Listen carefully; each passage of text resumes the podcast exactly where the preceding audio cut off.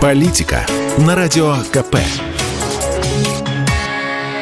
Владимир Варсобин для радио «Комсомольская правда». 08-08-08. В те дни российско-грузинской войны, когда мы все прибежали в редакцию и стали решать, кто куда, я должен был поехать с Хинвали. Там я был не раз. Помню это чувство, когда готовишься увидеть настоящую войну с гарью и кишками. Но наши военкор отодвинули меня гражданского. «Нет», — сказал начальник, — «ты остаешься на этаже».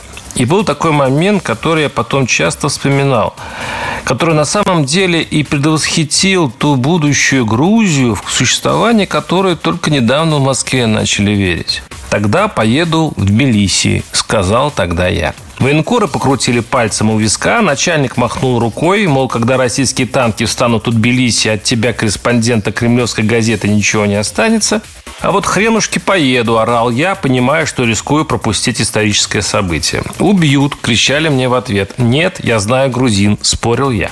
И предложил прямо сейчас позвонить нашему грузинскому издателю Мирабу, проверить мою версию. Поставили на громкую связь. Звоним. Мираб, говорю, как дела?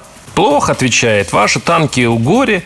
Последние данные в 40 километрах от Тбилиси. По телевидению истерика утверждает, что русские даже унитазы крадут.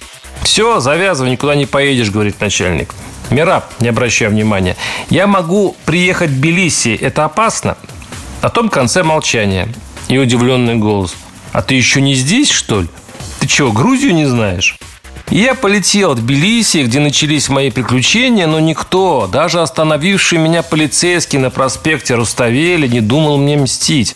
Полицейский посмотрел спокойно в мой паспорт и попросил осторожнее переходить дорогу. Несмотря на все усилия Саакашвили, его пропаганды, обычные грузины, я сейчас не говорю о бедовой грузинской интеллигенции, даже в то страшное время отделяли Москву и русских.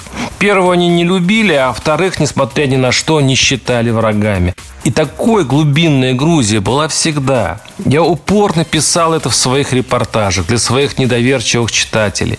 Прошло 15 лет. Саакашвили сейчас в тюрьме, а в прагматичных отношениях Тбилиси и Москвы оттепель которую я почувствовал, как ни парадоксально, именно тогда, в разгар той странной, противоестественной войны. Варсобин, телеграм-канал, читайте. Политика на радио КП.